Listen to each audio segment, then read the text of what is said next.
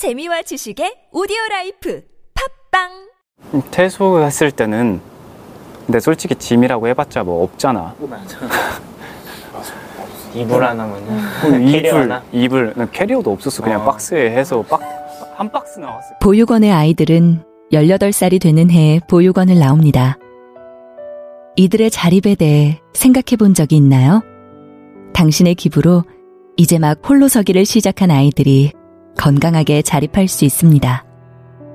18 어른 캠페인에 기부해 주세요. 아름다운 재단.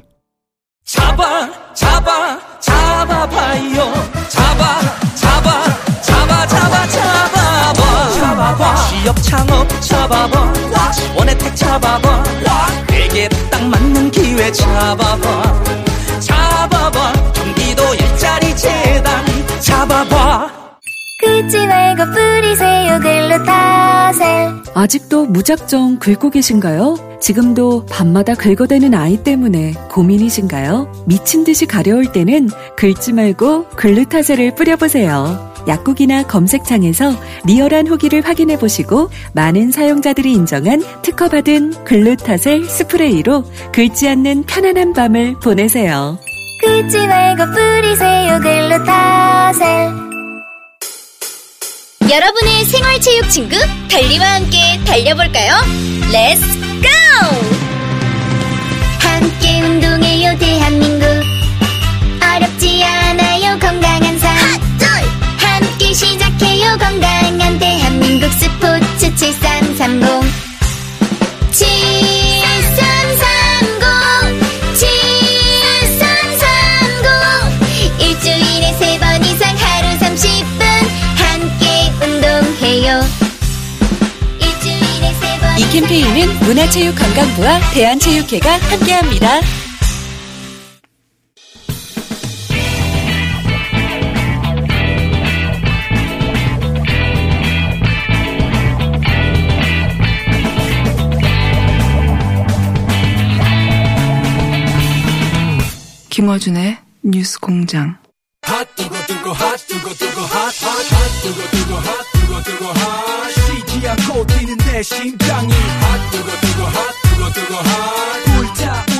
자, 점점 핫해지고 있습니다.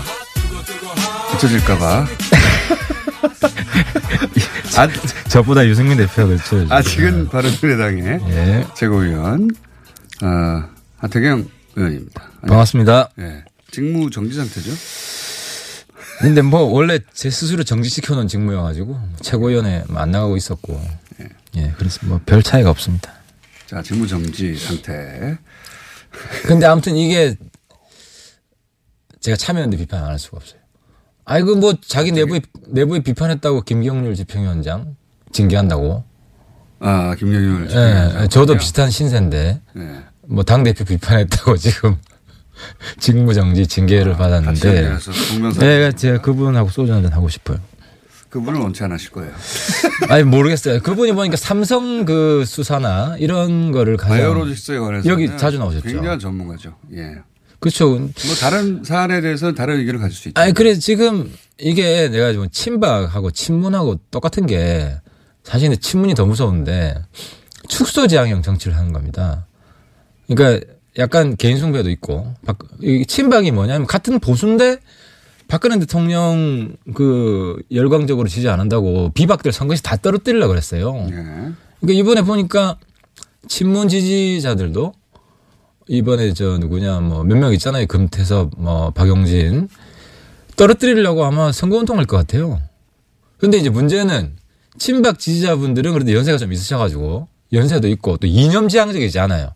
근데 친문은 우리 세대여가지고 되게 그 세대가 이념의 세례를 많이 받아서 오래 가요, 오래. 나 무서운 게 이분은 평균 나이가 대충 30대에서 50대니까 40대로 보면 앞으로 한 5, 60년간은 유권자 아닙니까? 5, 60년간 이분들은 척지고 살아야 되나? 그래서 금태섭 박용진 정말 불쌍하다. 나는 그래도 친박하고 척져가지고 근데 또 친박 어르신들이 이념지향적이지 않아서 아이 뭐 젊은 친구인데 이렇게 좀 어르신들이 좀 봐주는 것도 있어요. 여기는 뭐 봐주는 것도 없을 것 같아요. 이념지향적이지 않은 건 아니죠. 다 종북인데요.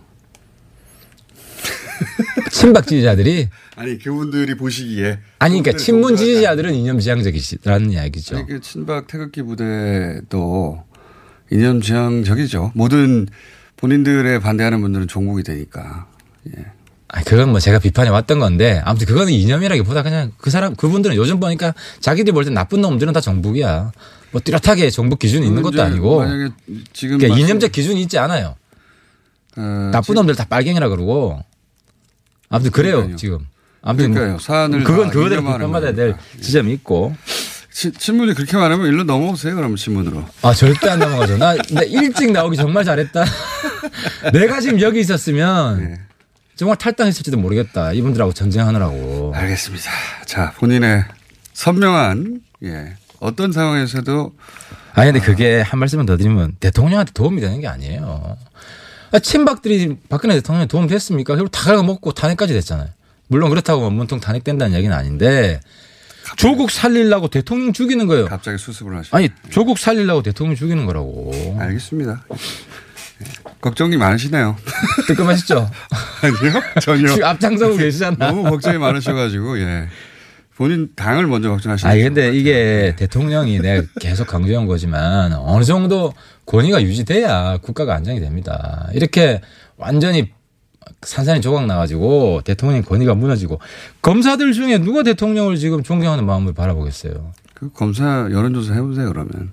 한번 해보세요. 아니 그러니까 윤석열 검찰도 적폐 청산의 기수라고 그렇게 칭송하다가 지금 문 정권 내에 비리 수사한다고 그러니까 바로 그냥 배신자로 마이크 잘 안 됩니까? 예 마이크 잘 대주시고요. 예. 자, 어, 다 하셨습니까? 좀 더 하셔야 아니. 뭐 박원순 시장 좀 넘어가. 박원순 시장. 이건 제 전공이어가지고. 골고루 예. 골고루 오늘 하시려고 오늘. 김에. 예. 예. 아니 제가 제 바로 전에 오시는 건 몰랐는데 네. 듣다가 보니까 또 채용 비리, 채용 네. 비리. 제가 볼 때 박 시장님 수사 대상입니다. 이 칭찬 아니 내가 듣고 열받은 게 이 채용 비리가 감사원 결과 나왔는데 예. 칭찬 받아야 된다. 그러니까 성격이 다르다라고 규정하신 거죠. 아, 그러니까 예. 뭘 빠뜨리셨냐면 네. 제가 보도를 보니까 박 시장님이 수사받아야 될 이유가 나옵니다. 뭐냐. 이, 이게 뭐냐면 일종의 주식 그 우회 상장처럼 우회 상장. 그 자회사에 들어왔다가 본회사로 넘어간 거 아니에요. 그러니까 저, 저 협력회사에 들어왔다가 네. 본회사로 직원들이 넘어가서 정규직이 된 거예요. 그러니까 이건 비정규직을 줄이자고 하는 사회적 어떤 공감대 하에서. 아, 그 정책은 그럴 수 있지. 근데 예. 문제는 예.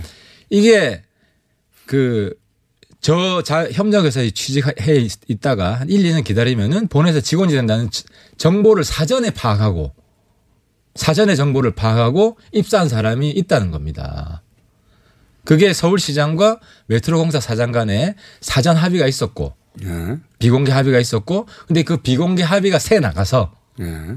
그 정보를 도, 그 사람들만 예. 알게 돼 가지고 취직 정규직에 서울, 서울 시장이 수사를 받아야 된다는 건 서울시장이 그 정보를 특정 사람들에게 일부러 줬다는 겁니까?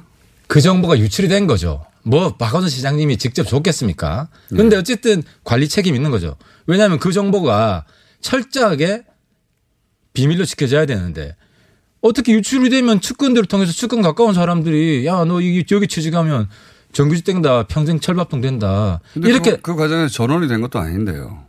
그러니까 그 부분은 예. 박원순 시장 그러니까 그 과정에서 설사 그 정보가 있었다 하더라도 그 과정에서 그러면 그 정보를 얻은, 얻은 사람들이 특혜를 입었느냐. 그것도 따져야 될 거 아닙니까? 그렇게 따지면. 아, 취직, 그러니까 이번 감사원 결과 보고서를 보면, 네. 보도를 보면, 그렇게 정보를 입수해서 취직에 성공한 사람들이 있다. 그래서 그걸 수사 요청을 한 거예요. 제한 것이고, 뭐냐면 안 사람이 있다고 쳐요. 그게 사실이라고 쳐요.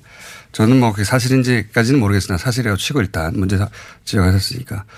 근데 그 알았다는 사실 때문에 이분들이 인사 고과가 낮았는데도 어, 정규직이 됐다거나 이분이 자격이 안 되는데도 아니, 그게 정규직이 됐다는 데가 이해를 잘 그런- 못하셨는데, 그런 혜택이 있었어야 되는 거죠. 비정규직이 100% 정규직 전환이 됐잖아요. 근데 이 자리는 모르고, 그러니까 정규직 전환될지를 모르고, 그냥 취업하다 보니까 이 회사 취업해가지고 정규직이 네. 된 사람은 문제가 없죠. 근데 이 자리는 정규직이 된다. 이런 걸 알고 하여튼 그게 수사 대상이다. 아 그렇죠. 정보가 새 나왔다는 거죠. 국감에서 이거 가지고 그거 가지고 다투게 될 것이다. 예. 그리고 또 한 가지는 청탁자가 있다는 거예요. 채용 비리가 두 명이 청탁자. 자기 아들을 예. 취직시켜 달라고. 그게 그게 명백하면 그건 수사 대상이죠. 아, 그건 수사 대상이죠. 그러니까 근데 아까 지금 근데 들어보니까 채용 비리가 없다라고 단언하시더라고 박 시장님께서. 그 채용 비리가 없다는 건 이제 시간이 짧아서 두루뭉실하게 지나갔는데 저한테 따지지는 마시고 국감장에서 따지시기 바랍니다. 예. 아무튼 박 시장님 제가 뒤에 나오길 잘한 것 같습니다. 그렇게 크게 성공할지는 모르겠습니다. 박 시장도 이게 바로. 바로 있어야 될 예. 건데 이, 이 젊은이들 심장을 후보 파는 거거든요. 이게. 아, 알겠죠. 이래서 아우 근데 그15% 1,200명 중에 190몇 명이 친인척이다? 이 정상적 기업 아니죠. 이게 뭐 조- 이 서울 교통공사 자체가 적벌 기업 아닙니까? 이거를 칭찬받을 일이다? 자, 그 정도면 충분히 하신 것 같아요. 네, 그 정도면 됐습니다. 국감을 벌써 시작하신 것 같은데 당내 이야기 하시죠. 내 이야기 하기 전에 미리 이렇게 어, 할 말을 다 해놓고 당내 이야기가 그다지 유리하지 않으니까. 근데 유리하든 불리하든 간에 어쨌든 움직임이 시작된 건 이제 맞는 거죠. 맞죠? 예, 예. 맞습니다. 그러면서 유승민 의원이 결심해서 행동에 나설 것이다. 결심이 참 늦었어요. 예. 근데 이게 탈당을 의미하느냐 아니냐. 제가 궁금한 건 탈당도 옵션이 있는 건 분명한 거죠. 두 가지 가능성이 다 있습니다, 현재. 당에 남아서 어떻게든 애초에 주장했던 대로 손학규 대표 체제 그 다음 손학규 대표가 물러가고 그 다음 체제를 만드는 것. 또 다른 옵션이고. 미래당이 새로운 신당이 될 수도 있고 우리가 나가서 새로운 신당을 만들 수도 있고 드디어 탈당도 옵션에 이제 들어간 거네요. 예, 배제하지 않습니다. 그럼 탈당이라는 거 창당을 의미하는 거 아니겠습니까? 그렇죠. 예. 창당하려면 지금 바른미래당 내에 있는 분들 중에 최대한 많이 나가는 게 중요한 거 아닙니까? 그러니까 일- 일단 그런 스테이지인가요? 탈당해서 창당하는 건 일단 2차 옵션이고요. 이제 1차 옵션 우선순위로 보면 네. 그러니까 지금 이제 당권파 내에서 이제 뜻이 있는 분이 손 대표 얼굴로는 총선 못 치른다고 생각하는 분들이 많습니다. 호남 의원들도 그렇고. 그래서 그분들이 예, 손 대표 명태를 위해서 마지막 담판을 해야 된다라고 그러니까 해서 여전히 이때까지 계속 추진해왔던 손 대표 퇴진을 마지막으로 한번 추진해 보고 그렇죠. 예, 그게 뭐 일주일이든 뭐한 달이든 두 달이든 마지막으로 추진해 보고 그것이 불가능하다는 결론이 섰을 때 나가거나 창당하게 된다. 그러니까 그분들이 우리들과 손 잡겠다. 그러니까 최대 거- 손 대표가 거부할 경우에. 뭐 정치가 새를 불리는 건 뭐 당연한 거니까 불리고자 하는 그러니까 것은 저희들 입장에서는 지금 어제 비- 그 변혁 비상행동에서 15분이 이 도원 결의 같은 걸 했잖아요. 예. 근데 여기서 이제 플러스 알파 호남 의원들 예. 어제 어제 어, 어제 의원들 중에 호남 의원이 권은희 의원 한 분이 분 계신- 계신데. 예. 이제 플러스 알파 가능성이 있고요. 그거 쉽지는 않을 것 같은데요. 왜냐면은 그 당이 결국은 합당은 아니어도 자유한국당과 선거 연대까지는 생각할 것이다. 라는 짐작이 있지 않습니까? 합리적인. 그러니까, 어, 그러면 나중에 자유한국당과 선거 연대라도 하게 되면 어렵다라고 생각하는 호남 지역구 의원들은 합류하기 어려울 것 같은데요. 권은희 의원은 예외로 하고 아니, 권은희 의원이 했기 때문에 그러니까 이제 그분만 그- 예외로. 아무튼 그 지옥을 초월하신 분 같아요, 그분. 이제 네. 호남 의원들 이야기를 들어보면 네. 이제 소위 이 여당 내에 문 대통령 지지자 중에 네. 친문 비문의 대립이 격화되고 있고 네. 호남 내에서 비문의 이탈 현상이 두드러지고 있다. 음. 그래서 아무튼 그건 희망사항 아닌가요? 근데 호남에서는요. 네. 제 말은 현재 아니 이거 한번 생각해 봅시다. 네. 민주당 아니면 어렵죠. 그건 나중에 어떻게 될지 모릅니다. 아니, 4월, 그러니까 내년 다- 4월에는. 아니 그래서 네. 아예 문재인 대통령하고 세게 대립각을 세우는 게 낫지 않겠냐 지금부터 생각하시는 분도 네. 있고 뭐 우리 손학규 대표나 뭐 박지원 어 저쪽 어 저쪽 대표님 의원님도. 약간. 중간지대에 있잖아요. 예, 예. 이제 문재인 정권이랑 대립각을 안 세우는 게 좋다. 네. 이런 인식의 차이가 있어요. 있겠죠. 그래서 그래서 그걸 보면 네. 그걸 보면 그러니까 손학규 대표하고 손잡는 분은 어 문재인 대통령하고 각을 안 세우는 게 좋다. 라는 일종의 개혁 여당 노선입니다. 이쪽이. 네. 여당 내에서 좀 바꿔야 된다.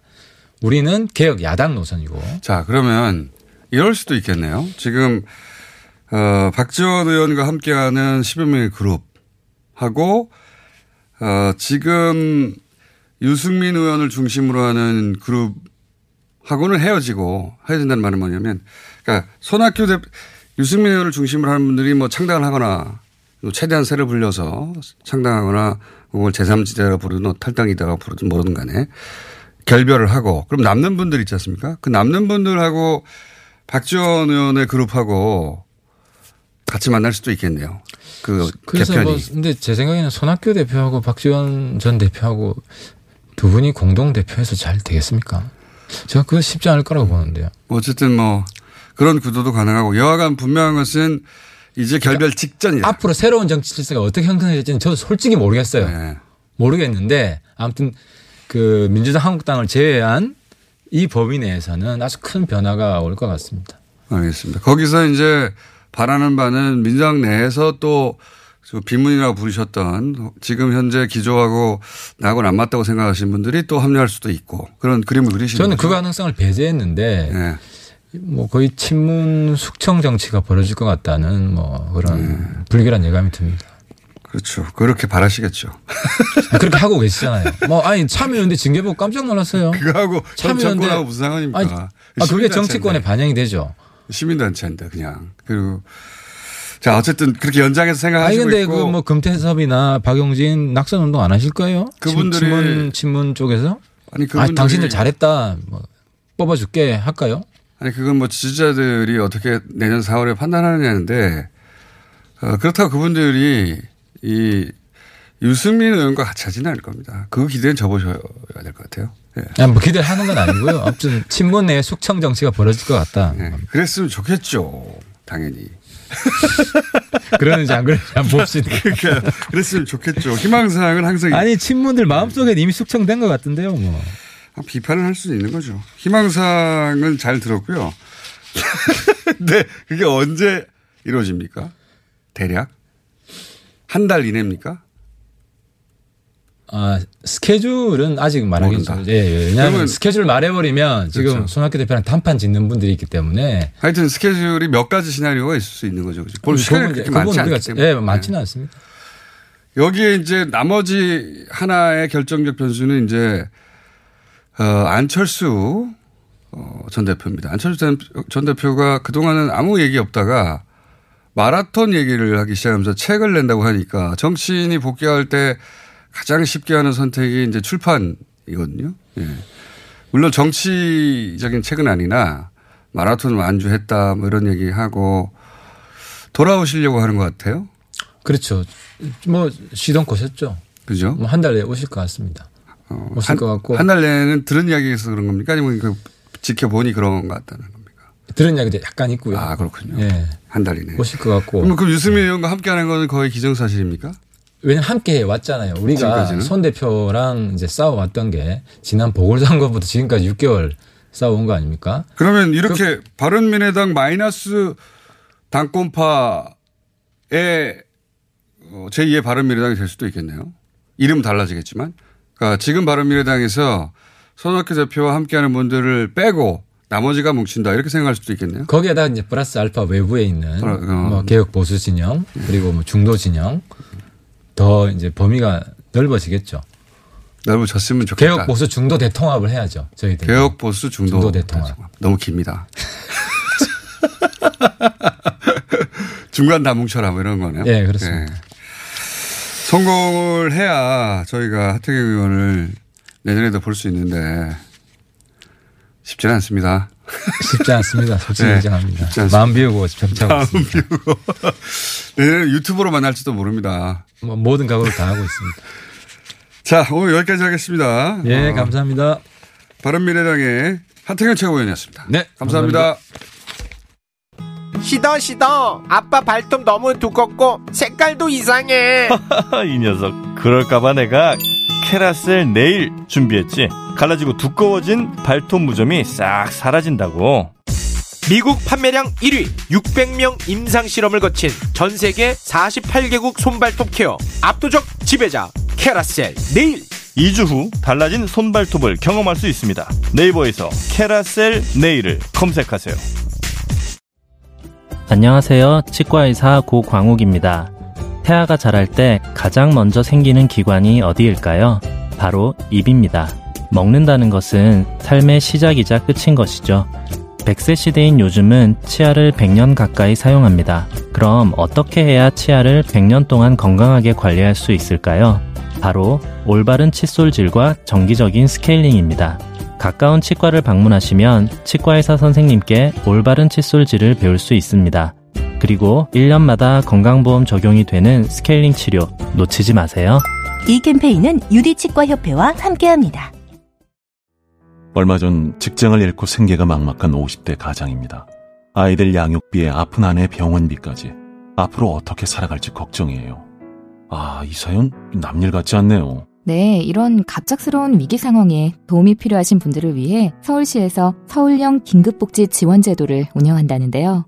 실직, 휴폐업, 질병 등 생계 유지가 곤란한 서울 시민에게 생계비, 의료비 등 맞춤형 지원을 해드린다네요. 서울형 긴급복지 지원제도? 어디로 문의하면 되죠? 네, 자세한 내용은 120 또는 동주민센터로 문의하세요. 이 캠페인은 서울특별시와 함께합니다. 시민 여러분, 서울에 살다 보면 불편한 일이 종종 있잖아요. 길거리의 쓰레기통은 왜 없어졌을까? 재건축 공사 현장 주변의 길고양이를 보호할 수는 있을까? 내가 제안한 얘기가 500명의 공감을 얻으면 공론장이 열리고 5천명이 참여하면 서울시장이 답변하고 정책에도 반영된답니다. 이런 게 일상의 민주주의겠죠? 시민 참여 플랫폼 민주주의 서울. 지금 민주주의 서울을 검색하고 당신의 생각을 올려주세요. 더 살기 좋은 서울. 시민이 직접 만들어갑니다.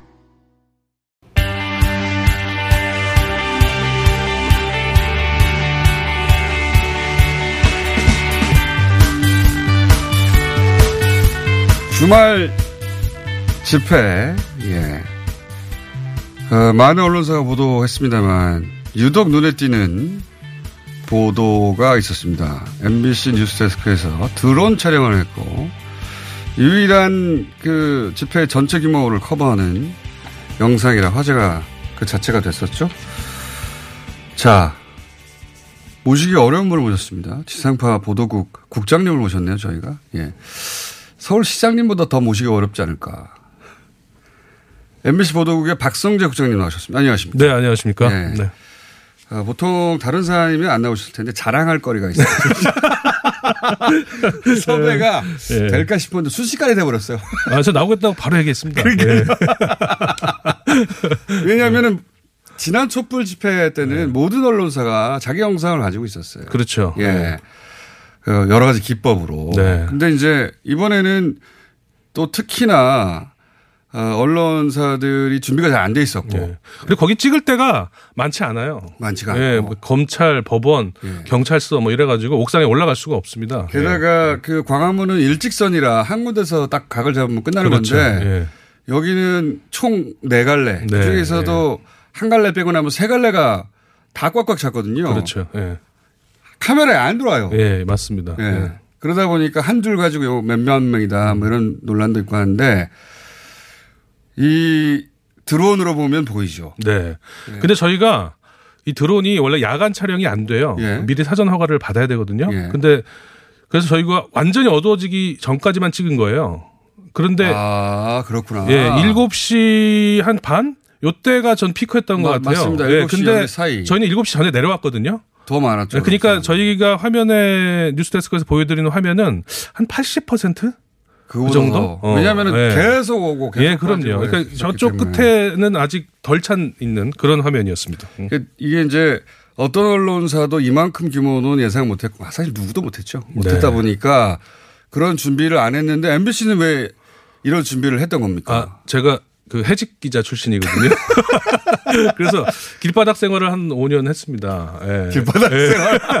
아 초기 오셨군요. 예, 집회 많이 나갔었죠. 아 이게 커진다 예. 이거. 예, 이거 근데 지난 그 21일 집회에 예, 예. 3만 명 모였을 때 예. 제가 그때 아 이거 방송해라 예. 중계차를 그때도 내보내라라고 예상을 뛰어넘는. 예, 그때 좀 이상하더라고요 분위기가. 왜냐하면 500명, 1000명 단위였다가 그렇죠. 만명 단위로 이게 갑자기 매일 매일 조금씩 하다가 갑자기 확 예. 늘더라고요. 그러다가 지난주 한 수요일 목요일 정도 되니까 인터넷에서 이제 심상치 않더라고요. 나도 가겠다는 사람. 예, 예. 그래서 이거는 좀 10만 명 이상 올 수도 있겠다. 예, 예. 그래가지고 드론 촬영을 한번 해보자. 어. 10만 명 이상은 주최 측 외에는 생각하지 네. 않았던 숫자인데.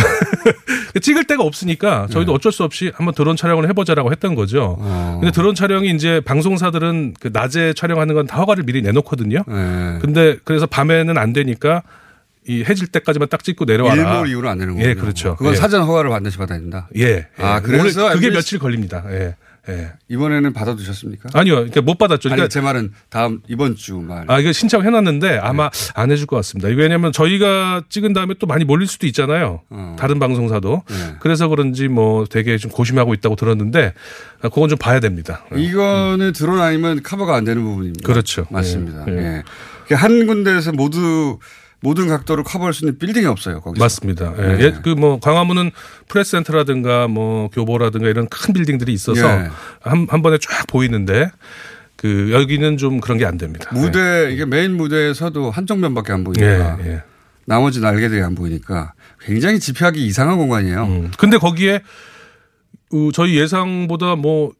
다섯 배, 열 배 되는 인원이 온 거예요. 예. 예. 그래서 저희가 저도 좀 감이 있잖아요. 예. 왜냐하면은 제가 기자 생활 26년 했는데 뭐 촛불 집회뿐만 아니라 2002년 월드컵, 수많은 집회를 뭐 하시겠죠. 무슨 노무현 전 대통령 장례식 예. 이런 거 다 봤잖아요. 예. 100만 정도 되는 그, 그 숫자가 어느 정도인지 대충 있지 느낌? 있죠. 예. 그러니까 딱 보니까 아 이거는 100만짜리다. 그 정도 된다. 100만짜리다. 아, 저라고 생각을 한 거죠. 저도 그렇게 아. 생각하겠습니다. 그런데 너무 많아가지고 이 영상을 예. 송출을 다 못한 거예요. 왜냐하면 LTE로 송출을 하거든요. 아하. 근데 모든 사람들이 핸드폰을 막 핸드폰 안 터졌어요, 그때. 그러니까 잘 안 터지니까 방송 그 영상처럼 이 용량이 많은 예. 이런 것들은 잘, 송출이 잘 안 된 거예요. 아 실시간으로. 네, 그래가지고 제가 너무 화가 난 거예요. 우리 잡았는데 이거. 그렇지. 예. 고생, 아니, 고생했어. 토요일 날 뉴스 내야 되는데 그게 못 나간 거예요 제대로. 어, 그래가지고 다음날 아침에 일요일 아침에 회사를 갔어요. 네. 일찍. 그래가지고 어제 들어온 영상 한번 봅시다. 그래가지고 쫙 봤더니 그림이 좋더라고요. 어, 그래서 야 이거 오늘 톱으로 내자. 다시? 왜냐? 어. 왜냐하면은 논란이 있잖아요. 지금 이 그렇죠. 숫자를 가지고 뭐 어, 떤 분들은 뭐 5만이네, 10만이네 예. 그러고 어떤 분들은 200만이라고 그러고 뭐 예. 이런 게 있는데 그냥 영상으로 한번 쫙 보여드리면 예. 사람들이 보고 알 것이다. 아, 그래서 저희가 맞아요. 그거를 좀 보도를 했는데 현장에 가서 보면 예. 아는데 예. 안 가보신 분들이 한 라인에 사진만 두고 뭐 면적 계산하고 그러던데 네. 가서 보면 보이지 않는 부분이 훨씬 컸어요. 그 면적 계산하고 이런 거 별로 중요하지 않아요. 예, 경험 많은 사람들은 예. 그냥 아이, 감으로 압니다. 그렇죠. 예. 규모가 아 예. 이건 지난 탄핵 촛불 이후 최대다. 그렇죠. 예, 예, 보자마자 예. 저도 생각이 들었어요. 골목마다 사람들도 많았고. 그럼요. 예. 아 이게 우연히 걸린 거군요 이게. 아 이거 뭐 보도국장의 감이라고 할까. 어쩐지 바로 섭외가 예. 그러면서 요건 뭐 좀 다른 이야기인데 MBC 시청자들 좀 덕, 덕을 보고 그러지 아니 않습니까? 뭐 아직 멀었습니다. 저희가 왜냐하면은 예전에 그 촛불 집회에서는 저희가 뭐 막 저희한테 침 뱉는 방송 어른 그 시민들도 아, 그- 있었다고 그렇죠. 그러더라고요. 예, 지난 탄핵 때는 예. 쫓겨났죠. 예, 그렇죠. 그래서 네.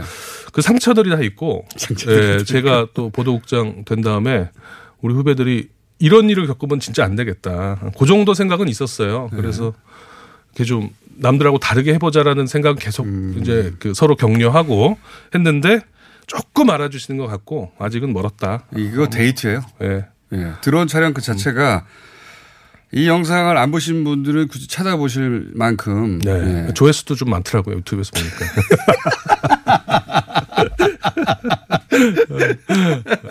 아니 이번에도 좀 각별한 방식으로 네.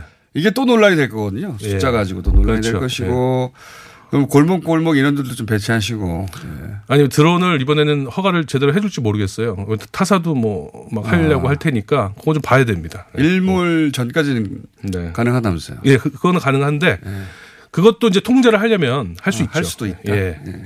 몰래 해주세요 그러면. 저희는 궁금합니다. 예. 예. 그거 아니면 커버가 안 되니까 그리고 그 드론 영상도 실제로 좀 많이 모인 중심이었지. 네. 가지친 것들은 다 커버하지는 않았더라고요. 그렇죠. 못 가서 예. 골목골목 위로 가려면은 예. 그 지를 다 알아야 되는데 그거는 쉽지 않습니다. 예. 그럼 이번 주 내내 연습하면 되잖아요. 자, 그 얘기 하고. 네. 요 얘기 한번 여쭤볼게요. 모신 김에. 보도 국장님이 나오는 경우는 앞으로 또 드물 것 같아가지고. 어, 이슈 한 가지만 여쭤보겠습니다. 이제 언론과 검찰의 관계 는 어, 당연히 밀접할 수밖에 없습니다. 네. 수사가 시작되는 지점에 있기 때문에 검찰. 그렇죠. 예. 법원은 끝나는 지점에 있는데 그때는 별로 관심이 없고 대부분은 덜하고. 예, 네. 맞습니다.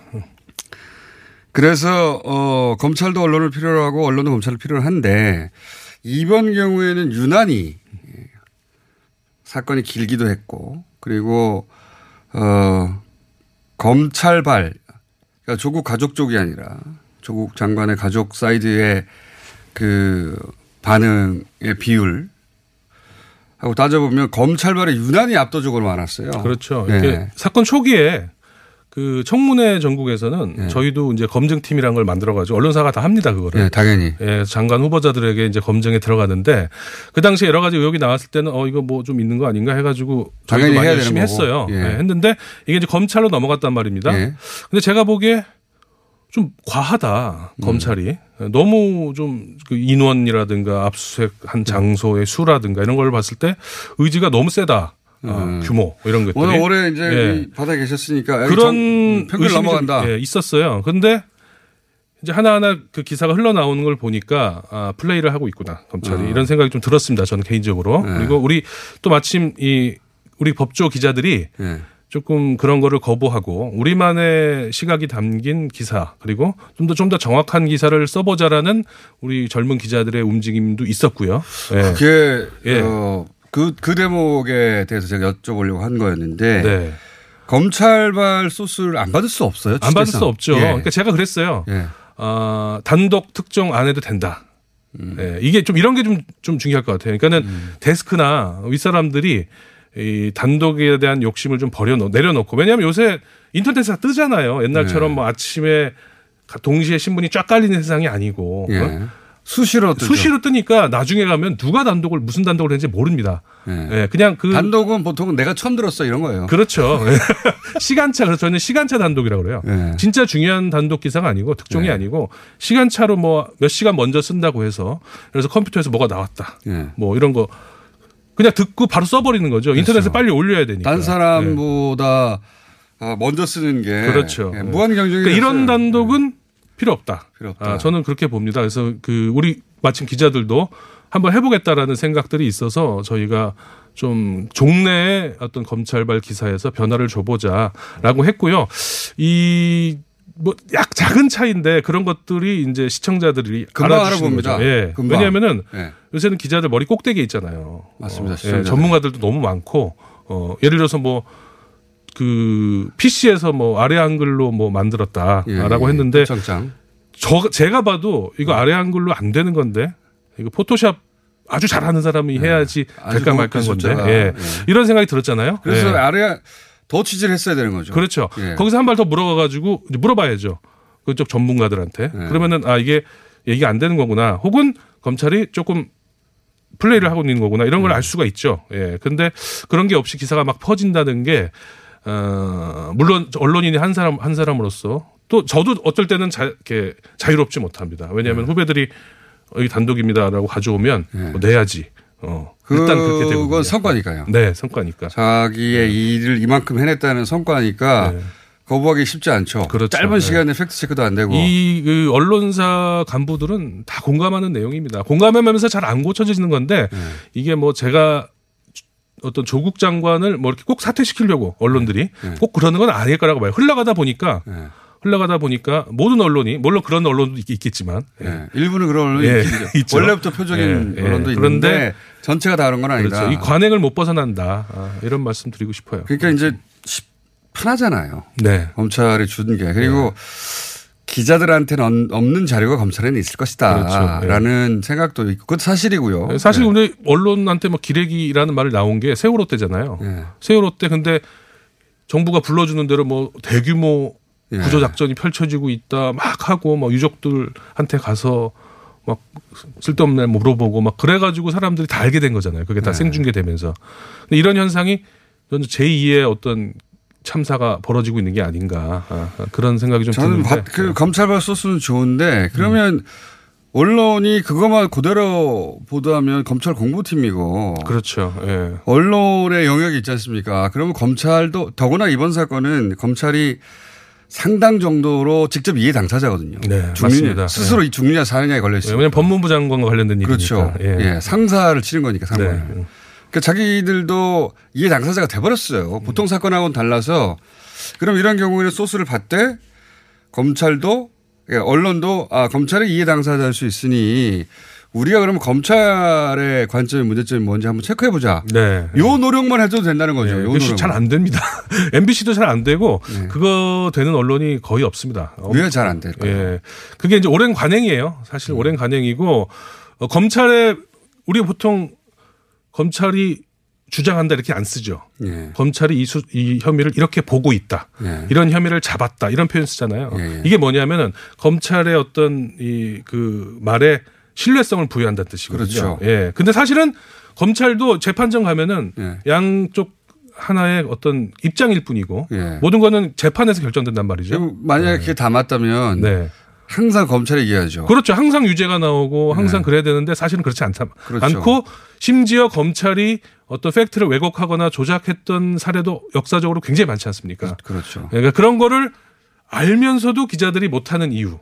네. 어, 있어요. 현장에서. 현장에서 이제 경쟁, 지나친 속보 경쟁, 뭐. 그리고 또 그런 거 안 해주면 검찰이 예. 또안 주잖아요. 그렇죠. 예. 그런데 이런 것들을 불려가지고. 이런 것들을 조금 그래도 경험 있는 간부들이 조금씩 바꿔야 된다. 네. 아, 아. 그래- 이번이 정말 그런 네. 결정적인 이 국면이 언제 끝날지 모르겠습니다만 그런 얘기를 해야 될 때가 아닌가. 네, 그렇습니다. 뭐 네. 아마 요 사태 지나고 나면 뭐 이런 관련된 여러, 여러 가지 반상 하도 많이 지금 예. 당하고 있으니까 비판답 받고 있으니까 그런 얘기가 더 좀 본격 본격화되지 않을까. 지금은 이제 언론이 이런 비판을 받으면 아무래도 이제 방어 모드가 되고 어쩔 수 없다는 얘기 하는데 이게 지나고 나면 네. 내부적으로도 문제가 어- 있다는 건 다 알잖아요. 사실은. 그럼요. 예, 네. 다 압니다.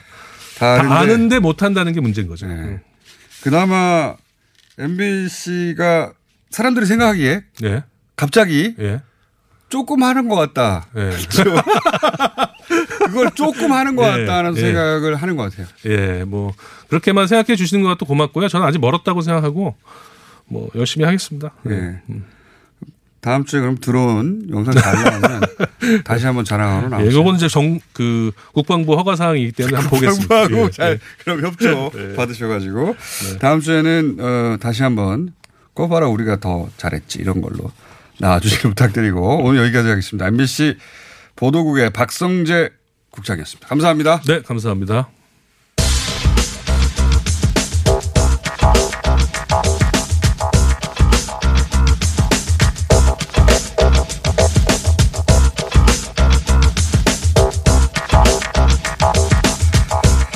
자 원정우 씨 오랜만입니다. 네, 이번 주에는 꼭 불러야 한다는 얘기들이 많았어요. 왜냐하면 계산할 게 있다. 네. 아, 방금 보도국장님은 계산 필요 없다고. 그러니까 내가 많이 가봤는데 어 이거 100만 사이즈야 딱 나온다. 네, 좀 전형적인 비과학적인 태도. 감으로 감으로. 네, 눈으로 씩 들러보고 저도 중요하긴 하죠. 근데 또 그것도 이제 그래요. 예. 왜냐하면은 저도 100만 집회 여러 번 가봤거든요. 네네. 그리고 골목골목도 돌아가 보고. 그렇죠. 근데 이제 물량이 있지 않습니까? 물량. 네. 아, 이 정도 물량이면 100만 사이즈다. 그게 디테일하게 만 단위는 안 맞아도 50만, 100만 이렇게 큰 덩어리로는 대충 비슷한 느낌이 있거든요. 네. 하여튼 이건 비과학적인 방법이고. 아, 그러니까 자. 아까 그런 얘기 하셨는데 지금 LTE로 이제 안 터진다고. 네. 근데 이게 그게 이제 5G 기술을 받아들여야 되는 이유인데 5G를 쓰게 되면은 아무리 사람이 많아도 상관이 없습니다. 음, 네? 그런 특성이 있어서. 왜 그렇죠? 잘 모르겠습니다. 예. 아무튼 이제 방식이 다르기 때문에. 아무리 많아도 아니겠죠, 설마. 많으면 많을수록 더 좋다는 얘기도 있어요. 진짜? 예, 그 시스템이 완전히 다르다고 그러더라고요. 제가 거기까지 알고 있습니다. 많으면 많을수록 좋은 게 어디 있을까? 나중에 이제 전문가를 불러서 따로 얘기해 보도록. 같은데. 자, 오늘 나오신 이유는 뭐냐면 저희가 지난 2016년에도 이미 한번 그죠. 어, 우리 계산을 했습니다. 자, 그때도 이거 100만이 된다 안 된다 네네. 가지고 논란이 있었었어요. 그러자 있었죠. 갑자기 뭐 수학과 교수님 뭐 물리학회. 고- 예, 물리학과 교수님 뭐 공대 교수님 나와가지고 공식 막 페르미 추정법 이러면서 그때 그런 게 있는 줄 처음 알았는데 예. 어, 집회 면적 군중 밀도 곱하기 하고 그렇죠. 막 계산으로 봐 100만 되지 네. 그런 적 있었거든요. 예. 또 등장하셨더라고요. 또 과학자들이. 등장하셨습니다. 예. 과학자들이 어, 이렇게 정치인들이 막 뭐라고 하니까 네. 네, 과학자들이 내가 계산해 볼까 하고 등장하셨어요. 이번에 등장하신 분 그때도 등장하셨었는데요. 아, 그랬어요? 예. 성균관대 신소재공학부의 원병목 교수님 지금 미국 가 계세요. 네. 그래서 현장에 이제 물량을 이렇게 둘러보시진 못하셨고, 네. 어, 이분이 이제 계산을 하신 거를, 어, 페북에 올리시고 어. 했는데, 지금 이 원 교수님은 저하고 종씨입니다. 참고로. 네, 친하지 않은 성인데. 네. 원 교수님은 이 반포대로만 계산을 하셨어요. 아, 그 라인만? 예, 그 라인만. 하나만? 예, 그 어. 대검찰청에서부터 예술의 전당까지. 주로 이제 그 사진이 많이 돌죠. 그렇죠. 그게 이제 큰 길이고 하니까. 네. 날개들의 그 못지않은 숫자가 있었다는 거예요. 그렇습니다. 네. 근데 그건 이제 제외하시고 예. 그것만 계산을 했는데 이게 이제 2킬로 정도 거리가 됩니다. 제가 계산해도 그렇더라고요. 예. 그리고 이제 인도를 포함한, 포함한 도로 폭이 50m, 뭐 55m라는 얘기도 있는데 그 정도로 해서 50 계산을 정도. 하셨어요. 예. 그랬더니 10만 평방미터가 그 길만 반포대로만 나오게 되는데 어, 이렇게 해가지고 말씀하신 방금 페르미 추정법을 또 사용을 한 거죠. 예. 예, 그 한 사람이 차지하는 면적을 0.33 평방 미터로 미터로 예. 계산을 해가지고 군중 밀도를 추산을 하는 건데 따닥따닥 앉아 있었는데. 예, 그럼 사실 뭐 0.33 평방 미터는 조금 여유 있는 옆에 어, 사람이 공간입니다. 자기 공간이 확실히 확보되는 정도죠. 그렇죠. 예. 그래서 요렇게 좀 보수적으로 계산을 해보면 이제 이 공간에만 30만 명 정도가 동시에 있을 수 있다라는 계산이 나오는데 음. 이거를 밀도를 더 높이면 이 교수님이 쓰시기를 43만 명 정도까지는 이 반포대로 그 공간에 동시에 있을 수 있었다라고 음. 계산을 하고 계세요. 아 그러니까 이제 이건 제 생각이지만 말씀하신 대로 옆 날개에 사람이 굉장히 많기 있어요. 때문에 동시에 그 사진을 찍었을 때 앉아 있는 사람의 숫자가 있고. 그렇죠. 그리고 이거는 이제 그 지금 계산한 대로 면적. 근데 이거는 처음부터 끝까지 그 사람들만 있을 때. 안 그래도 그 얘기도 하십니다. 그 얘기도 하셔서 왔다 갔다 하거든요. 그 유동인구 추산법이라고 이미 2016년에 네. 이론을 만들어서 제시를 하신 거고요. 들고 날고 하거든요. 예. 그 빈도의 개념이 추가가 되는데 네. 예를 들어서 전체 집회 시간이 6시간이면 한 사람이 평, 평균 머문 시간이 어느 정도 되느냐에 네. 따라서 이제 전체 인원이 달라지잖아요. 그렇죠. 근데 제가 주변을 봐도 두세 시간 정도 있다 빠지고 새로 들어가고 이제 이게 좀 교체가 많이 네. 됐습니다. 예. 그렇게 생각을 해보면 이제 어, 두 배, 세 배를 곱해줘야 되는 상황이 돼서 두 배까지는 아니고 한 일, 아, 두 배 가까이 될 것 같아요. 뭐 전체적으로. 전체 한번. 시간을 예. 따지면 근데 이제 다른 라인도 있고. 그렇죠. 골목에도 있고. 사실은 굉장히 많았다고. 사람이 나, 지하철 나오고 나서 사람 너무 많이 나와서 그냥 거기, 거기 근처에 있어 있는 사람들도 많아요. 그렇죠. 그런 상황이 되죠. 움직이지 예. 못하고 아예. 예. 그리고 저도 이 주변에 아는 분들이 서로 가서 만나자는데 전혀 못 만나시고 다 따로 있다가 그리고 집회가 이렇게 많잖아요. 구호가 뻔하지 않습니까? 그렇죠. 구호가 단순하죠. 한 10분 보다가 밥 먹으러 가는 사람들 많습니다. 많죠. 밥 먹고 술 먹고 뭐 예. 끝날 때쯤 다시 많고. 나와서 한 번 소리 외치고 가는 사람들. 그렇죠. 그런 사람들 굉장히 많고요. 많고요. 저는 그래서 100만 원 무조건 넘다고 봐요. 실제 유동인구까지. 어쨌든 해서는. 이 원병목 교수님의 계산은 어 전체 그 반포대로 공간에는 어, 한꺼번에 43만 명까지 있을 수 있었다라고 계산을 하니까 그 정도, 43만. 다른 이제 변수들 말씀하신 그런 것들을 합치면 어 굉장히 많은 수가 될 수 있다. 그리고 이제 유동인구하고 근데 이 이제 계산을 해야 된다는 게 웃기긴 합니다만 이거 5만 명이라고 하니까 계산을 하는 거예요. 아 그러니까요. 5만 명은 너무 작게 잡았어요. 저희 팟캐스트 다운로드가 80만입니다. 이 김에 묻어가자면 5만 명은 너무 작게 잡았고 너무 작게 잡은 것이고 뭐 200만까지는 아니더라도 그러니까요. 예, 이게 100만 뭐 정도는 충분히 100만 집회라고 부르는 건 이상하지 않은. 이상하지 않습니다. 이런 식으로 계산하면 얼마든지 이제 나올 수 있는 가능성이 있는 숫자고요. 그리고 이제 이런 또 기사도 있어요. 서울교통공사에 따르면 교도역, 소초역 하차한 사람이 10만 명밖에 안 되는데 네. 그날 오후에 네네. 어 10만 명 정도만 들어간 게 아니냐. 아, 이거는 뭐 또 이준석 의원도 그런 식으로 얘기를 했던데 네. 이거는 제가 보기에는 어, 정확하지 않은 방식이고 왜냐하면은 이 서초역이랑 교대역 쪽 외에도 다른 쪽으로 들어간 사람이 굉장히 많습니다. 제가 확인한 바로도. 있고. 예, 네. 지하철역도 그렇고 지방에서 버스 대절해서 올라온 그 지방 분들 굉장히 많고요. 차 대놓고 간 사람도 많고. 그리고 마을 버스라든가 버스에서 멀리서 내려가지고 걸어온 사람도 굉장히 많기 그렇죠. 때문에 어차피 차가 못 들어가다고 생각하기 때문에. 그러니까요. 그러니까 지하철만 10만 이런 모르겠어요. 그렇죠. 그러니까 그걸 가지고 전체 인원을 계산하는 거는 이제 좀 합리적이지 않다라고 생각이 되고 홍콩 같은 경우는 지금 홍콩 대학 연구팀이 이거를 그 비디오 판독하고 인공지능을 결합해서 확인을 하고 있다고 합니다. 홍콩도 이 숫자가 중요해. 네, 지금 이제 숫자가 중요하니까 뭐 주최 측은 홍콩도 예. 저기 그 당국에서는 뭐 10만밖에 안 돼. 우리 그렇죠. 100만이야. 그런 식으로 하고 있으니까. 근데 계산을 이제 하는 공식 같은 걸 만들어 가지고 시스템을 지금 운영을 시작을 했는데 중간 정도 숫자가 나온대요. 중간 정도. 예, 물론 이제 이 경우에 지금 주체는 더 세게 크게 얘기하죠. 크게 얘기하는 거니까. 태극기 부대 150만이라는 숫자 보사 보잖아요. 예. 그리고 150만이라고 주장하는 사진 보면 150만이라고 주장도 해요. 예, 저도 봤습니다. 그게 150만이면 우리나라 인구는 한 20억 정도 돼야 됩니다. 네. 그러게요. 수천 명에 불과한 숫자를 그렇게 또 키우는 경우도 있고. 너무 많이 뻥튀기 됐고. 그래서 이제 원병북 교수님도 이게 하신 얘기인데 이런 식으로 우리도 그 드론 찍고 이렇게 하다 보면 사실 계산이 가능하거든요. 그렇죠. 올 토요일 날 또 MBC가 수고하셔가지고 받아서 전체적으로 찍으면 그 계산할 수 있다. 제대로. 드론 띄워놓으면 또 그거 계산하는 사람이 있어요. 머릿수 있죠. 예. 향하고 막 그게 어려운 것도 아니에요, 사실. 인공지능 안 해도. 자, 원정우 씨였습니다. 감사합니다. 내일 뵙겠습니다. 안녕!